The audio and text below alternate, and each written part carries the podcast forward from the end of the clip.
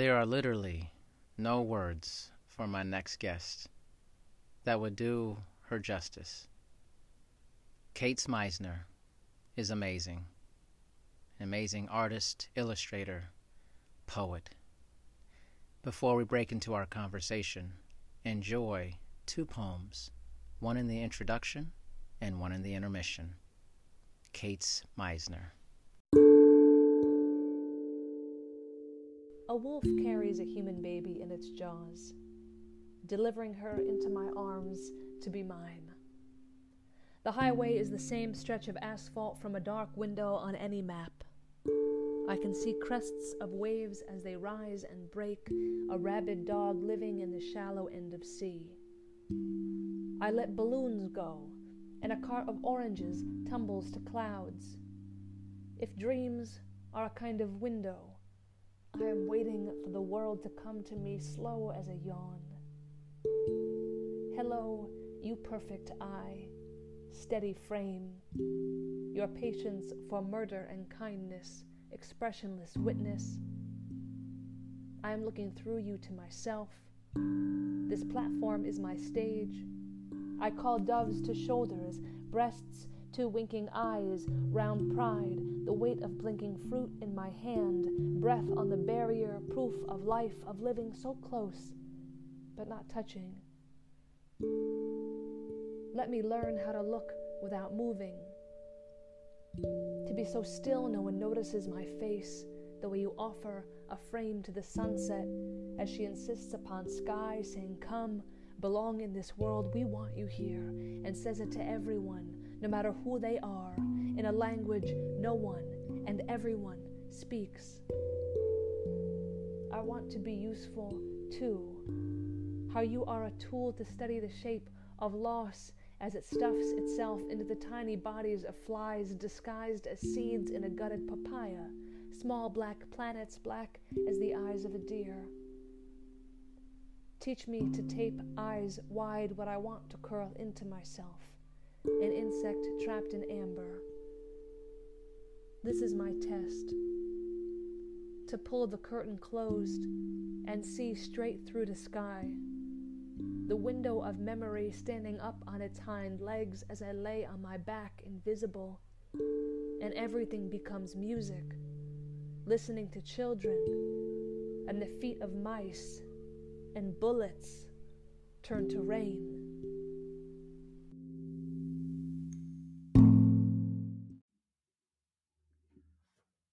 Okay, we are on. Kate, thank you so much for being on the podcast with me today. Oh, yeah. Thanks so much for having me. So, what's life like for you as we speak right now?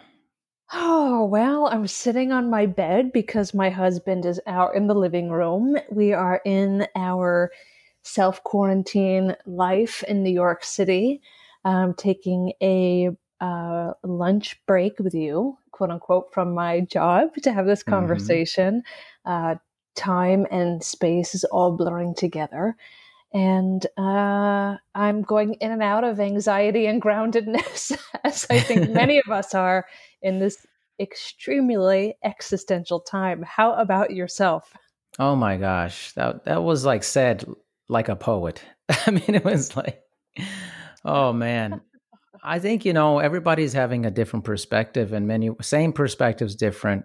For me, because I'm in such a remote place in uh, Washington State, right on the border of Canada, our life has looked very similar to mm. before this time.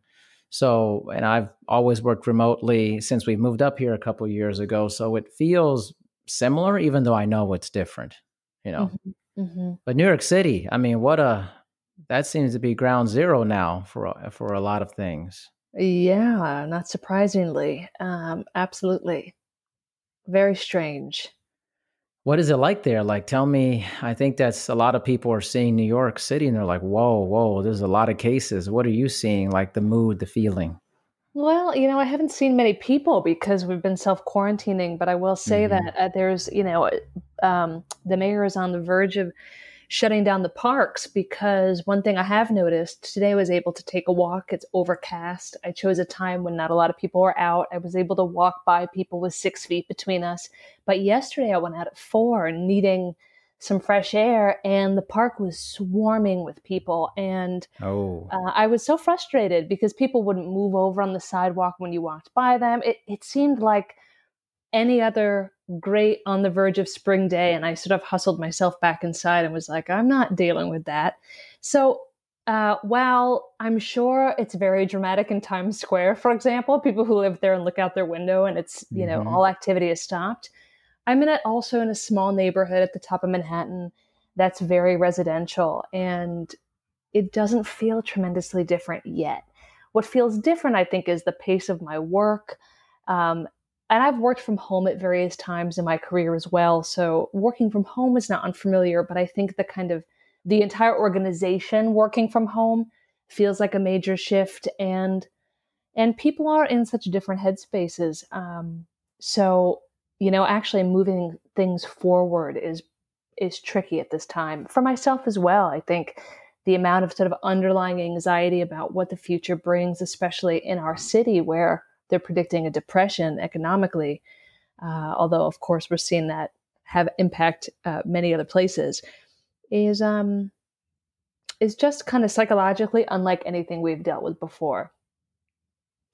Yeah, I agree. I think there's um I was talking to another person on the podcast and I said, you know, the weird thing is, you know, the majority of people alive have no experience with what we're doing currently. So it's all very new to us, or even people who are um, senior citizens or elderly and they may have lived in um, very difficult times. They may have been children during that time, you know. Mm. So um, I think for us, it's just very different times, and it's almost kind of like it's an. It's almost our country is kind of a collection of countries inside of one mm-hmm. gigantic country and it's kind of like New York City is is a gigantic hotspot. When this kind of started going, my state, Washington State, was like, "Oh, it's the capital of the coronavirus." I'm like, mm, "Not for long," you know, and just a lot of different places, different feelings, but the same feelings. And I think the con the commentary about work is very interesting. So I wanted to jump in a little bit about your work and to give the listeners a feel for what you do and and how you got into it. Uh, sure. Well, my work is across a couple different areas. I mean, first and foremost, I'm an artist and writer, poet, illustrator, um, and dabble in other forms as well. But those are my two main expressions at the moment. And uh, my day job, which is also something I'm very passionate about, is uh, at an organization called PEN America that's at the intersection of human rights, literature, and freedom of expression. And my role, particularly as director of the Prison and Justice Writing Program. So I work with writers in prison, not um, by teaching classes, which is the background I came out of, actually going inside prisons. Um, but we work through the mail directly with individuals versus with uh, the Department of Corrections and that way we can be a lot more radical which is exciting although the program has been going on for 40 years so i certainly didn't invent wow. that uh, model. And uh, we also work with writers who are writing about mass incarceration with the goal of really catalyzing public debate and dialogue around um, reform efforts. So or abolition efforts depending on what end of the spectrum you happen to live on. So uh, so it's been interesting this week because uh, we don't have access to our mail, which is where you know most people in prison don't have digital access, and those who do, it's on this pay-to-play p- platform. And some prisons are currently on lockdown, so they have very limited access. Uh, so it's been interrupting our our experience quite a bit. Uh, but we are doing some rapid response projects that really do look at the public health crisis that is prison right now um, with the virus because people really can't self quarantine, and all it means is more drastic and dire measures that distance people even further from society. Um, so I'm trying to channel some of that anxiety I- into my mm-hmm. job. Now I'm just rambling. You just asked me what I did. No, it's okay. it's okay. Well, I wonder, like, why did you or what drew you to working, um, you know, with prisoners and the writing program? Is that something you just kind of got into, or is like you purposely wanted to be in it? Well, it sort of it did sort of find me. I mean, when I was a kid, actually, my mother uh, used to tell me this story um, when I started doing this work really uh, more prominently. She said, "Remember when you were a teenager and you were 14 and you were doing school to prison pipelines when you were a camp counselor at the summer camp?" And I had forgotten, but I, I was originally turned on politically to this work very, very young through um, a youth group I was in, a Unitarian Universalist youth group, and a video through the Ella Baker Center called um, Books Not Bars, which is still available on YouTube mm. and and horrifically still very relevant 20 years later, 20 plus years later. And um, and then after that, uh, you know, I, I didn't do work in prisons, although I think when I was about 20, I did do a poetry reading at Rikers Island Jail uh, I don't think I know I did. Uh, it was a one off, but it was so long ago. It's very fuzzy in my memory. Right. And then many years later, it found me again. I had been teaching in New York City public schools as a teaching artist, and I was managing the education department at Tribeca Film Institute. And my supervisor was very interested in prison and jail work from his history working on Rikers Island. And we began some programming there, which uh, I was supervising. And so I would go to the jail and uh, it's qu- quite a haunting place. So that experience was impactful. And then it just happened that two organizations invited me to teach for them. They knew my work from other areas in in the city, in, in terms of teaching, and they said we need facilitator, at, you know, at, at, Rikers Island with the young women, uh, teenagers, and then at Bedford Hills with, which is the the only maximum security prison, women's prison in New York State. Um, are you available to different organizations the same week? And I happened to be leaving my job to go to grad school, and I had the time and space, so I said yes to both, and um, it changed, as it does many people who do this work, changed my life, and became very central to what I do, and and eventually, years later, led to the job I have now. What's the biggest changes that you went through from doing this work? Well, I mean, it certainly complicated my understanding and idea of uh, of what a good and bad person is, quote unquote. Mm, and that's very interesting. muddy territory. Real wow! Yeah. I would love to hear more about that. Yeah, uh, yeah. Uh, well, when you meet people who have done some pretty horrific things, um, because I was often working in maximum security settings, so people who've committed crimes that are very difficult it's not that it doesn't affect you to hear about it, but um, my capacity for understanding that a person is not an act they've committed, especially if many years have passed, that redemption is possible, that we shouldn't throw away people who cause harm, that harm um, has roots usually in deep uh, trauma for that the individual who committed the crime that violence is cyclical. I mean all these ideas started to become very tangible to me and it's hard to look away and and and a story in the paper can still rile me up of course right? Just yeah. knowing the facts of something that's really brutal is it's very moving very horrific and if you meet somebody who has perpetrated harm in a pretty intense way but you know them beyond the crime or you meet them and then you learn about it later um, it can be very hard to reconcile because how could this person who you love and care about and are experiencing as somebody with tenderness, gifts, love, contribution, intelligence, how could they have done that thing? And that begins to feel really not the way we not the way we're taught to think about it. it begins to feel mm-hmm. really new, like a discovery. And then what do you do with that? And I'm still not sure what to do with it, except that I, I know that punishment only creates more violence. It only further separates people. It doesn't actually help public safety. Uh, it doesn't really take into account the victim. The victim is really cut out of the process. There's no healing mechanism built into our system.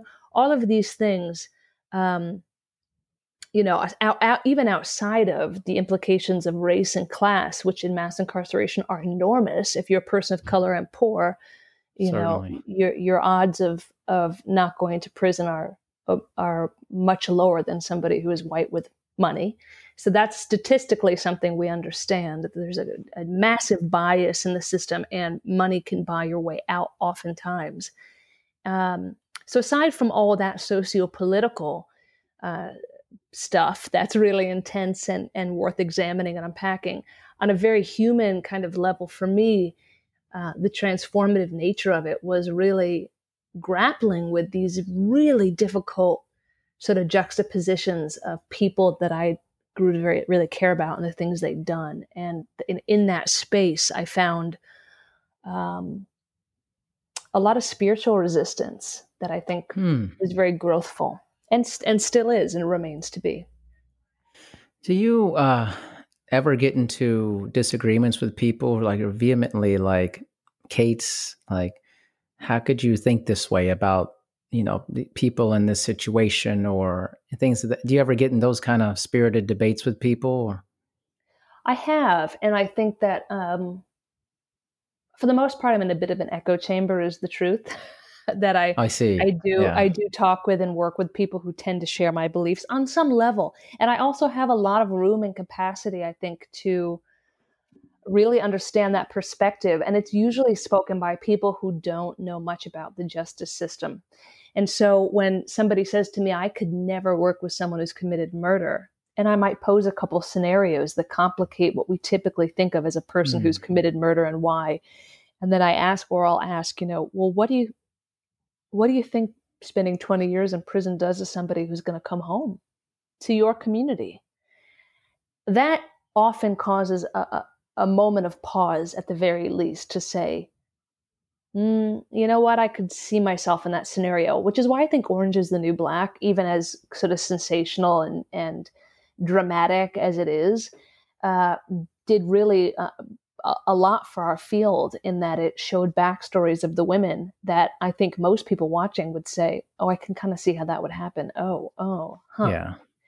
And it's not that it excuses it, but it opens up another lane of thinking to say, well, it's not as cut and dry as that everybody's just a serial killer without a measure of empathy. Just, you know, th- this right, is the right. sort of this is the sort of go-to that people think of when they think of prison but the fact is most people incarcerated are are nowhere near that on the spectrum of of their capacity for change empathy growth. Their circumstances often um, you know really propel the scenario that occurred. So the more information people have the more they open up.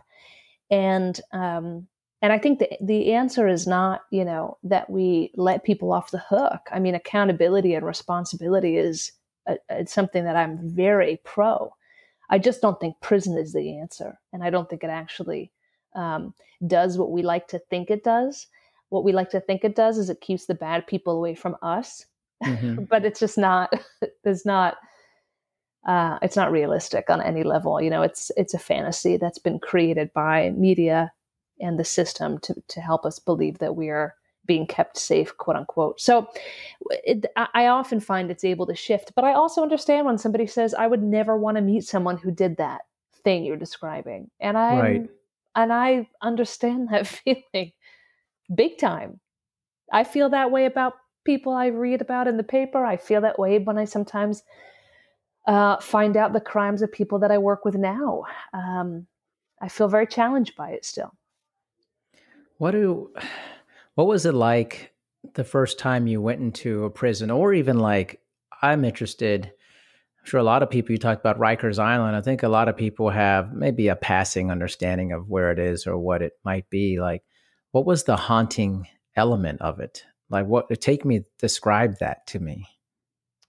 Uh, sure. Well, Rikers Island. Well, the first time I went to a prison, I, frankly, I don't remember because well, Rikers is a jail, which is where people are held when they're being um, they're in court when they're being right. tried and sentenced. And sometimes people are sentenced to eight months, which is called the city year there. But uh, but often people are sent upstate or released.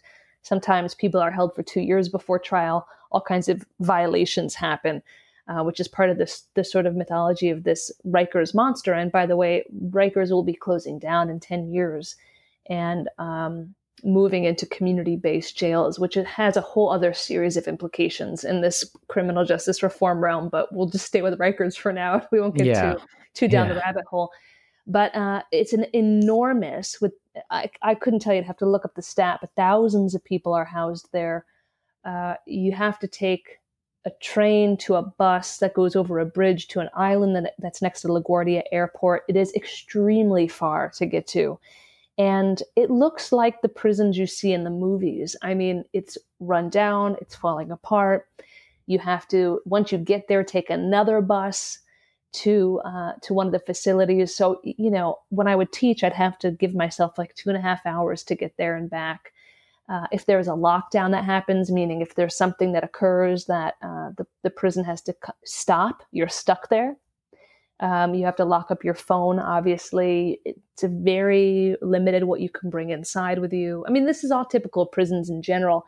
Yeah. But what makes Rikers so haunting is is the the sheer number of people that are incarcerated there and the history of abuse. And one of the most famous sort of expose stories that helped Rikers now be on a path to shut down is Kalief Browder. And Kalief Browder's story became very, very famous in the media. He was incarcerated when he was 16 for a crime that was never proven.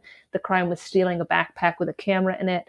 Um, and he waited for two years to go to trial without ha- going to trial at all, at, at, least two years, if not longer, if I'm not mistaken.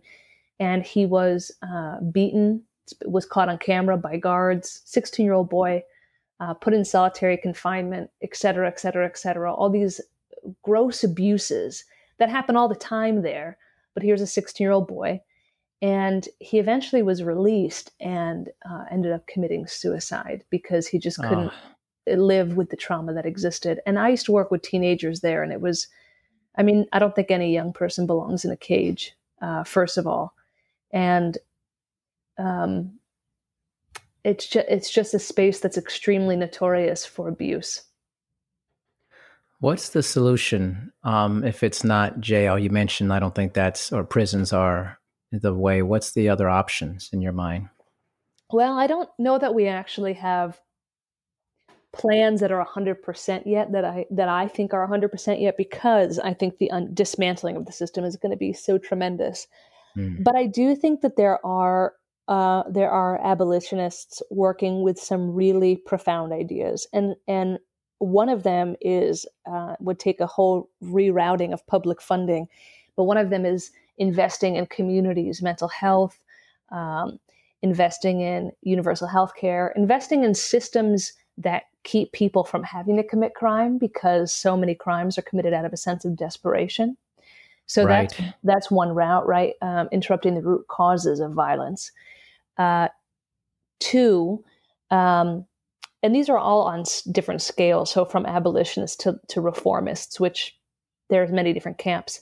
to um, uh, restorative justice is a really an indigenous frame and model that's being used more and more um, in different spaces and being tested. And restorative justice is a process of essentially truth and reconciliation, to sort of borrow South, Af- South Africa's term for their process post apartheid, that brings the harmed, harmed and the harmer into dialogue, facilitated dialogue, and, mm. and looks at accountability in different ways. That is not about locking people up away from family, resources, um, in violent scenarios, et cetera, that just now compound and perpetuate the issue.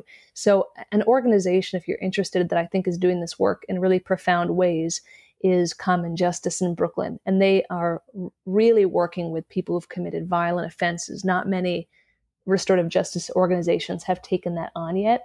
Uh, but they are, and it doesn't mean necessarily that the inter- the mediation happens between the person who the victim and the and the perpetrator. There are other models as well.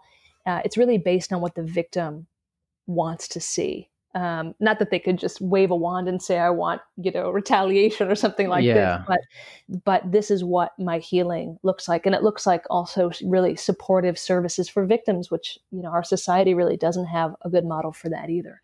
Um, and then there's also models that look something like uh, what they do in uh, Germany and the Netherlands area, where there's a few kind of model prisons where people are still serving sentences, but they're much shorter, much more humane, uh, and they're in environments that allow a much more dignity, um, much more um, connectivity. So not so hard to see your family, etc. Not so isolated, not so exiled from society, and um, uh, and they they it's still a jail and still a prison, but it doesn't look like the the kind of grotesque human violation, human rights violations that we see um, now in the United States. What's the difference? Like, what's the setting look like? A little bit more like more nature centered, or what? I'm trying to envision, kind of. I couldn't tell you exactly because I haven't studied them deeply, but I think it's more like instead of a, a slab of metal for a bed and a, and a blanket, you know, and a toilet right next to your head, and that's it, that there's like, you know, an actual bed with some blankets on it. Uh, it looks a little bit more like a dorm room than it looks like mm-hmm. a prison cell. Um, it's the idea that if you treat people humanely, you actually can have the space to grow and change. But that also looks like wraparound services like therapy, like uh, rehabilitative oriented work um, that can happen uh, as well, which the United States, some prisons have, some don't. There's really no regulation.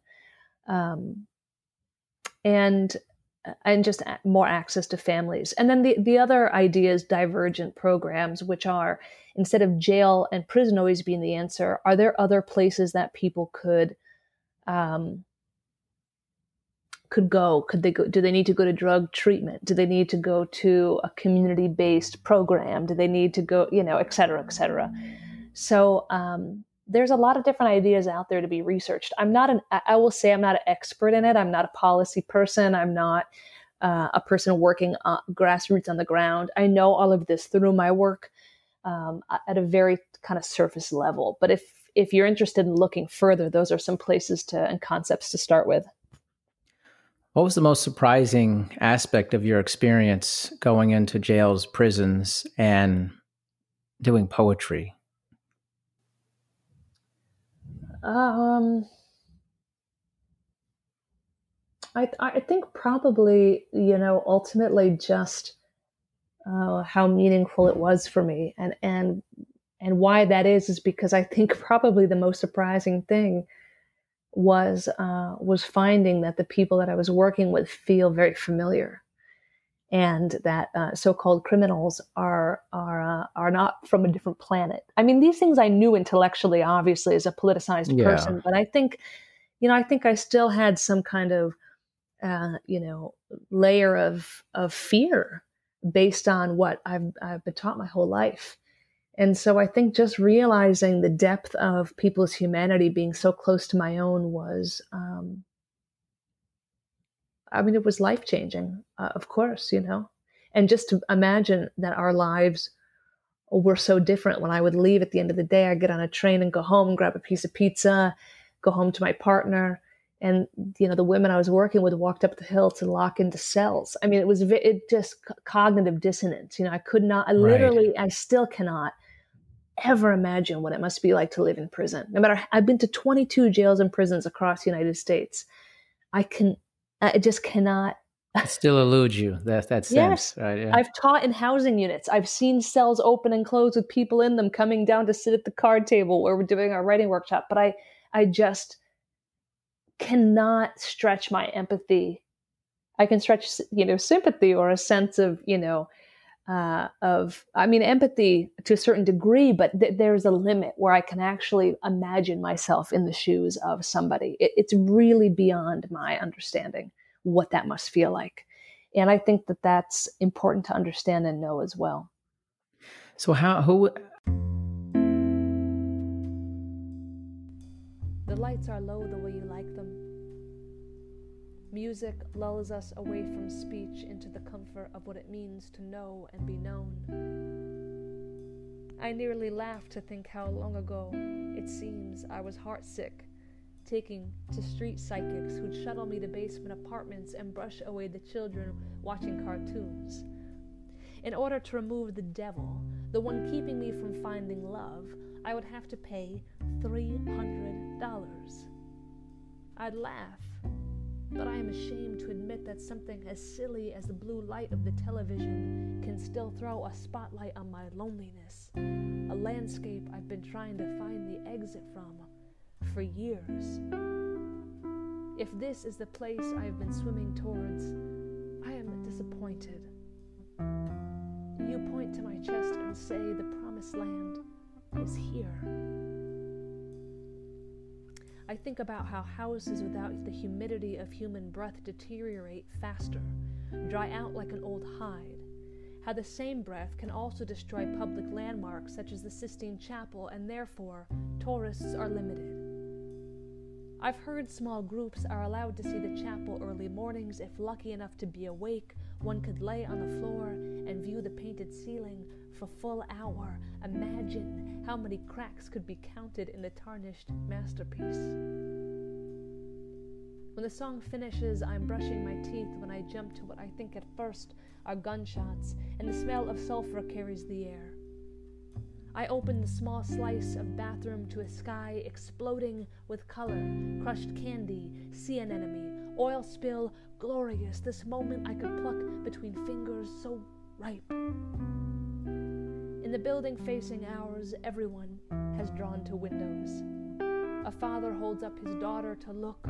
All of us are looking, and it is not a full hour, but for three minutes we are counting the cracks in the sky, and it is a group activity. And when I run to the studio to make sure you are watching too, your head is hanging halfway out the window with the camera, snapping a quick crack, quick crack, and I know you too, like me, like all of us, are grasping, trying to hold on to that final crescendo.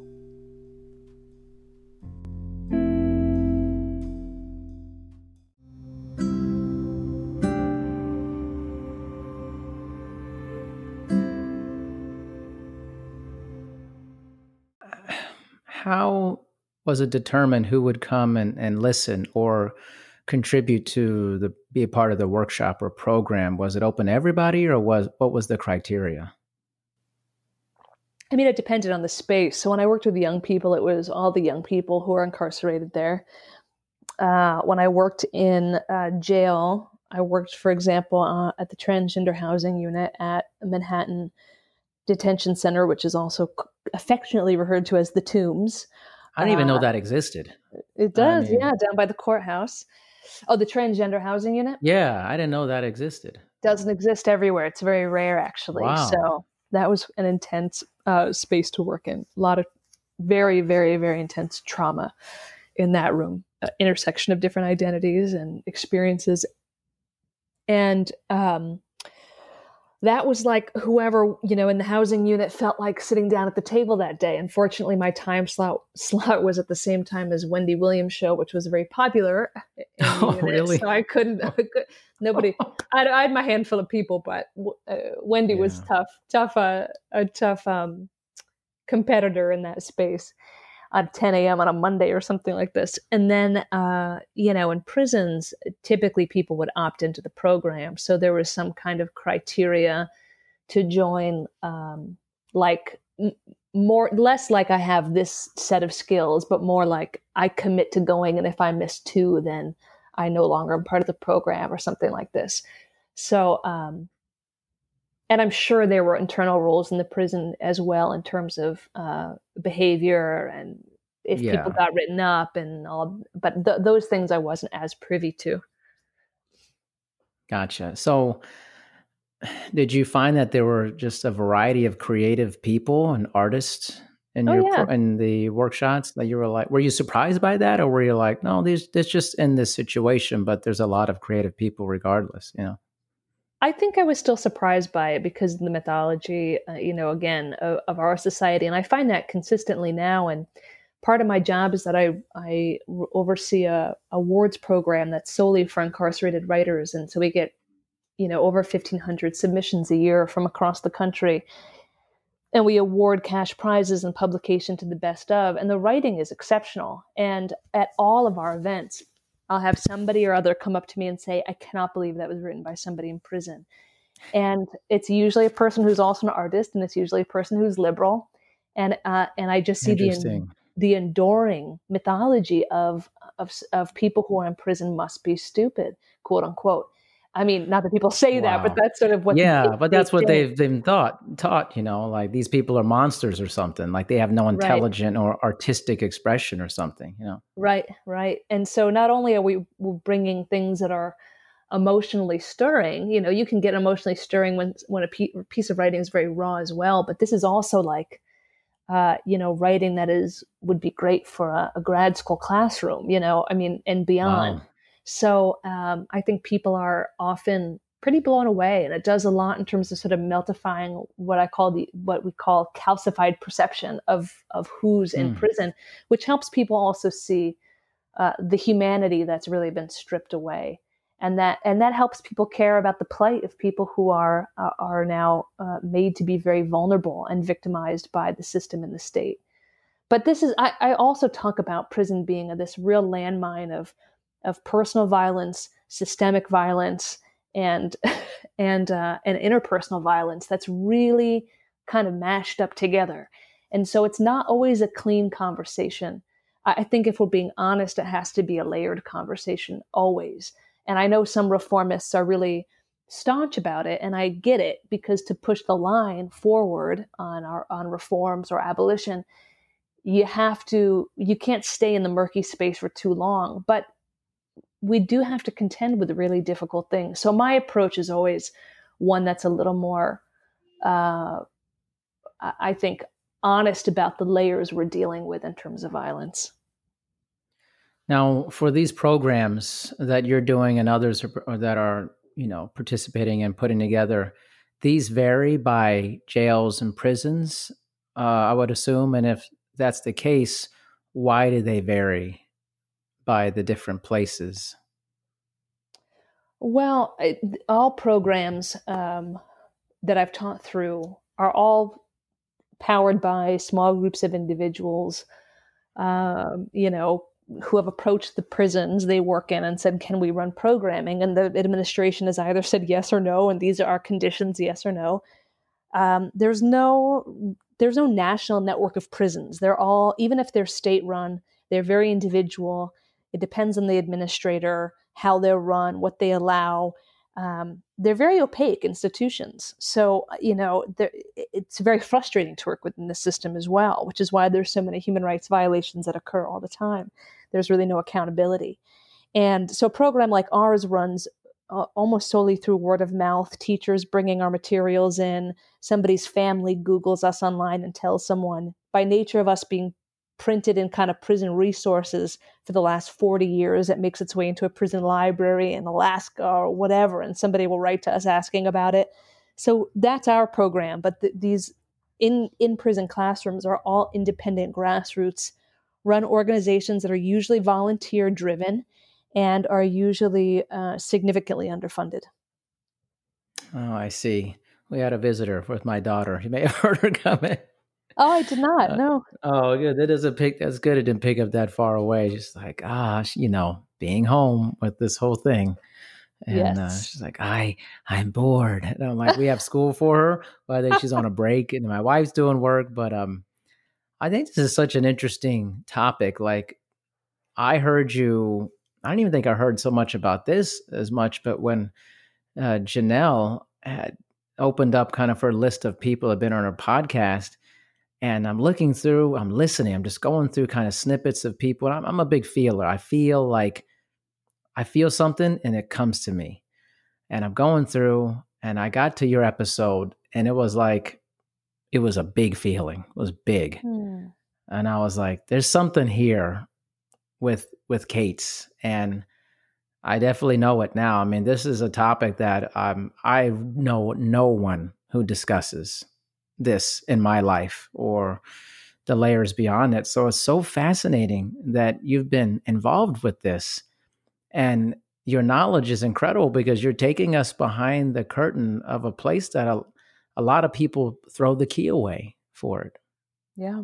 Thanks, Darian. Really I, I forget yeah. sometimes. I forget sometimes uh, that it's a new conversation still for people because eh, now mass incarceration is a conversation that has exploded in the American yes. public in a way that seven years ago it was really nowhere to be found even. And so, uh, it, uh, it's my presumption sometimes, or I get kind of wrapped up in my own small world that I exist in, that this is a this is the center of my life. So it, right. it's refreshing and helpful to hear that the work and talking about the work is still necessary. I mean, it's unfortunate it's still necessary, but it it renews my sense of purpose. So thank you for that. Yes, reflection. of course, of course. I mean, it's just I, I just think I've seen so many, especially being in podcasting and networking and stuff, is there's a lot of conversations about better business practices and marketing ideas and all these things. And, you know, there's, you know, imposter syndrome and all these things that I run across pretty regularly um, that's almost saturated the market. And then here you come with this. And I'm like, okay, who's talking about this? No one I know of, or mm. in all these people I've met, thousands of people throughout the years and network and talk to. There, I have never heard of this in this sense. Wow. So it is refreshing. It is mind blowing. Um, you know, as I'm listening to you speak here, and I want to know more. You know, I just I'm also interested in how you came about, like what your process is for writing and being creative. I would love to know that. Personally, uh, outside of prisons. yeah, I would love to. I just I love sure. the way people think and like I, I just had I just had this uh, blues rock and roll artist on yesterday, and you know she was singing. I said, man, i'd love to know about how music is created. Like what how did that sound come about? How did that lyric come about? And I think mm. it's the mm. same thing with writers and you know, different artists. Like, how did you get? that? What's your process? You know. Sure. Well, uh, you know, I've always really done art, writing and drawing since I was a toddler, and um, I was very lucky in that I had parents who had language for it. My parents are not artists, um, but my my mother's mother uh, drew fashion sketches and sang and and would have been an artist had the era kind of allowed her to be. And my father's father was a painter and interior designer, and his sister was a painter. So they were able to say what you're making is art, and, and they fostered it and, and really celebrated it, which many, many parents don't. So right. uh, since I was young, my identity when I was five, I said what I wanted to be when I grew up was an artist, and lo and behold, you know that uh, muscle just kept getting developed over the years through art classes. And in high school i made a zine which is a like a photocopied magazine that i did all the writing and art in.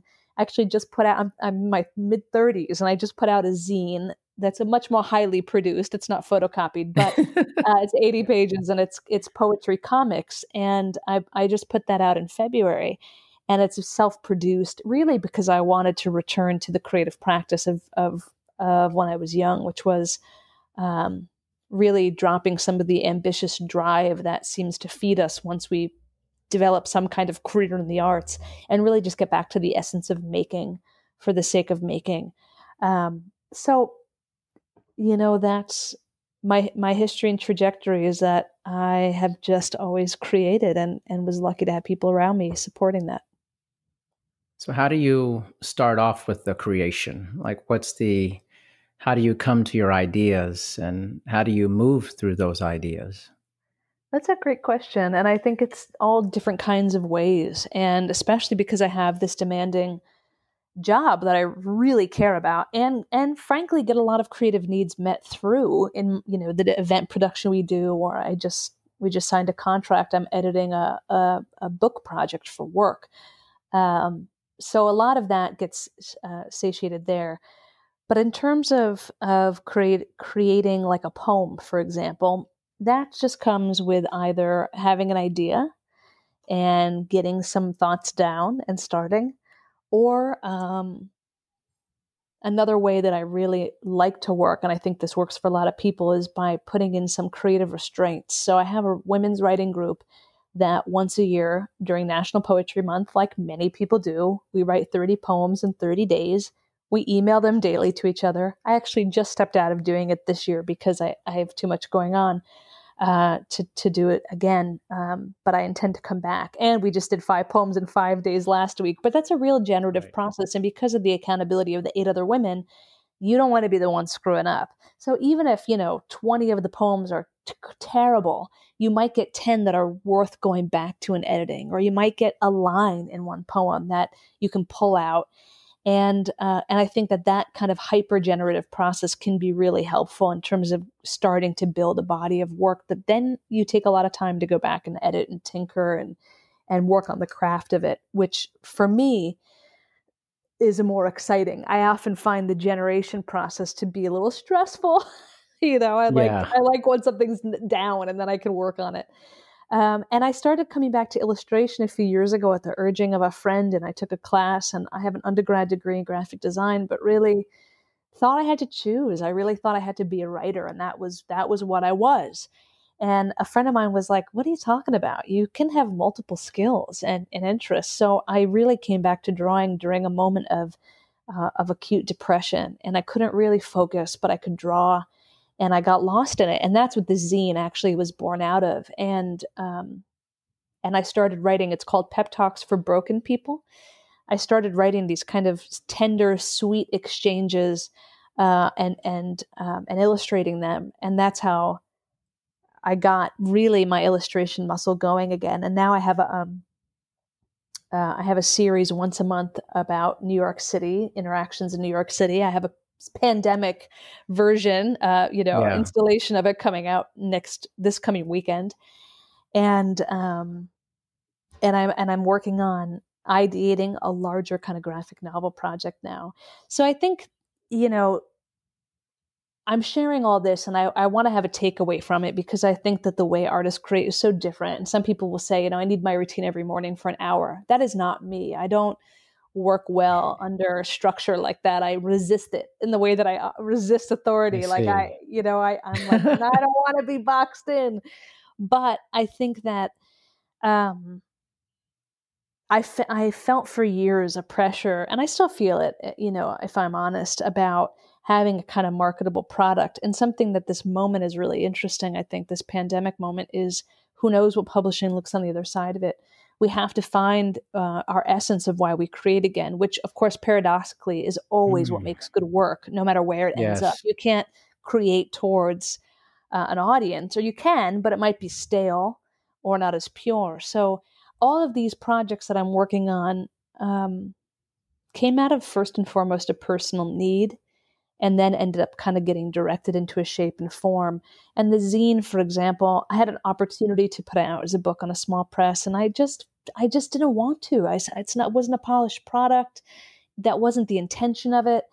It was just a stepping stone, and it was one I wanted to celebrate with other people, but not one that I wanted to dump a lot of time and resources into in terms of making it this marketable thing and i'm yeah. I'm proud of that fact and i and i love that and it helped open space for me to think about okay what what would a book project using this form look like and what do i have to say and what do i want to say? And um and i lost my mother in august and uh, i know that it's something about grief now but it took me seven months to get there and this project to get there and and all of that first do you ever hear like I always think of music and stuff when people say, you know, a lot of great music comes from pain and from anguish and do you believe that to be true on some level or do you think that it just just depends on where you're at in your life and you can make great work when you're happy or in different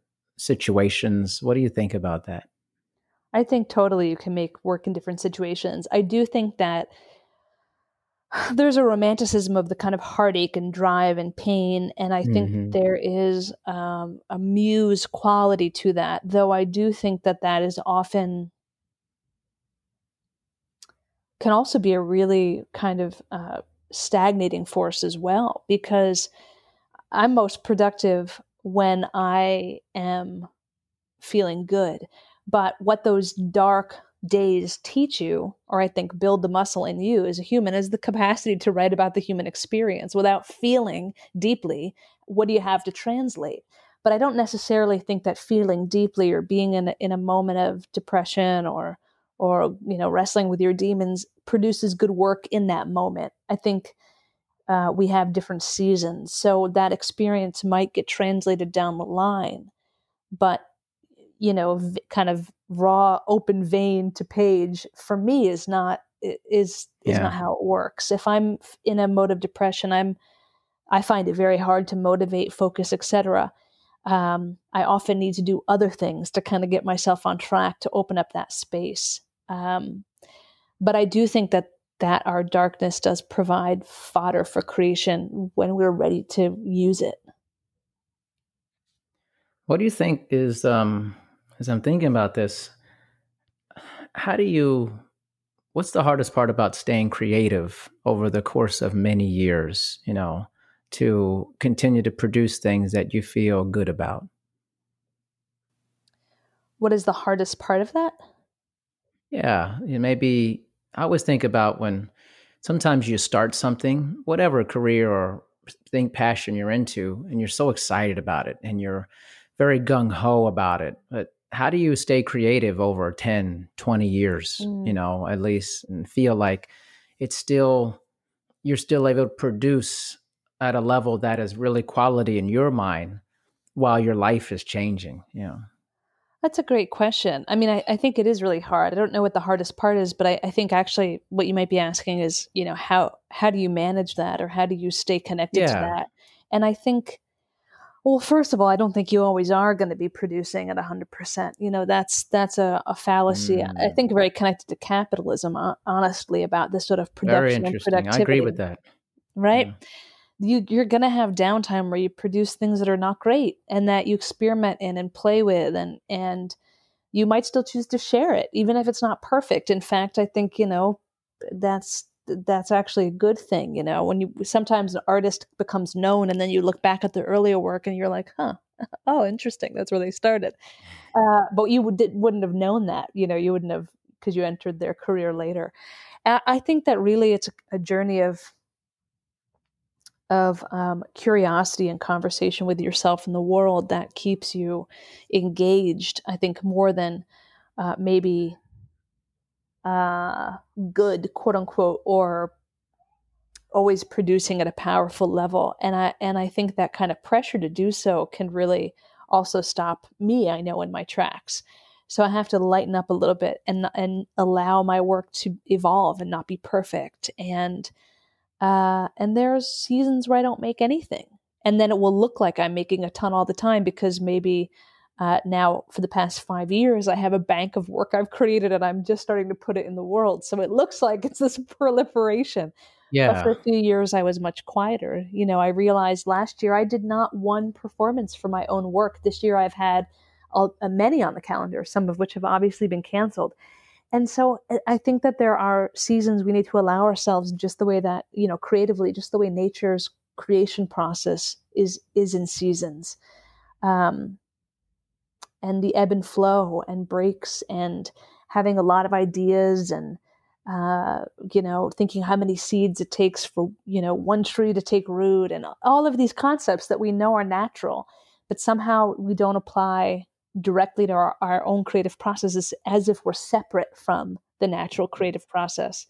Um, we're not. So i think you know all, all of that and i think being surrounded by people in community uh, remaining inspired and engaging with uh, other work in your creative field that is meaningful and exciting. And I think the accountability of other creative people as well, uh, not just in terms of being inspired and creating, but also in getting feedback, uh, really learning how your work is landing and getting input. And uh, creative process can be, if you're not in a collaborative project, be very solitary. So, how do you create connection at different points in the process to to not be creating in a vacuum? Uh, those are some ways I think. Amazing. Honestly, you know, you have a way with words. So, um, clearly, obviously, with your work. I feel really inarticulate today, so that's helpful. No, Thank you. no, you. It's like uh, your speaking is very is very eloquent and how you explain things and your intelligence and how the words are put together. It's as I'm listening, it it feels like you're speaking in poetry and you're explaining in ways that are are very beautiful and um, but very transparent at the same time. Oh, thank Um, you. it's amazing. It's I'm I'm really uh I'm blown away by this conversation. It's not often I have conversations that are very new to me. Mm. Um, and this feels very fresh, very new, very creative, and understanding your process and and the process of other creatives potentially um, is is very refreshing. It really is. All right. Well, that's a win for the day in the middle of the pandemic, isn't it? Got to have some wins, right? You can't just be do. like we sure do. It's uh this it's okay to have good times and and have all these and have wins and there's going to be probably amazing uh, artistry that comes from this time, like mind blowing work, because people are going to be connected to something different during this time. I think. Yeah, I think so too, and I think it might take us a little while to get there. I know a lot of people are feeling such anxiety that they can't. You know, there's there is actually a, a kind of dialogue going around, like, oh, my personal creative residency, that a lot of people are pushing back against because, again, when I said that hook of capitalism saying we must be productive at all times, uh, you know, that instinct to be like, oh, I can use this time to get things done is very present for me and I know for other people, but also mm-hmm. c- could be very damaging. I know that I'm quite exhausted from the kind of underlying sense of anxiety of this moment, uh, perpe- you know, being kind of perpetual. And um, I'm trying to channel my anxiety into productive modes, but also give myself a bit of a break as well.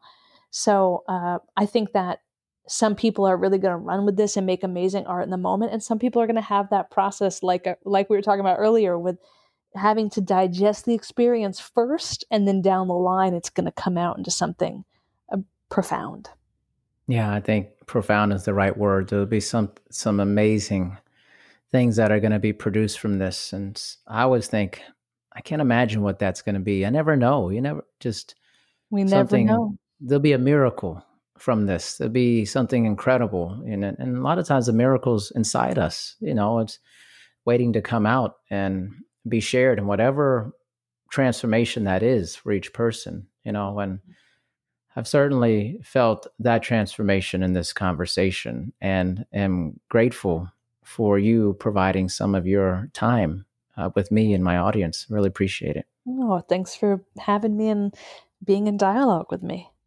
Yes, of course. Well, listen, you have a good rest of your day, and we will certainly be in touch. Sounds fantastic, Darian. Thanks for bringing some light to my day as well. You got it. Thanks. Thank you for listening to this episode of Dr. D's Social Network. Make sure you listen to future episodes. Also, please make sure to rate and review My Dad's Show on Apple Podcasts in the rate and review section. Thanks, everyone.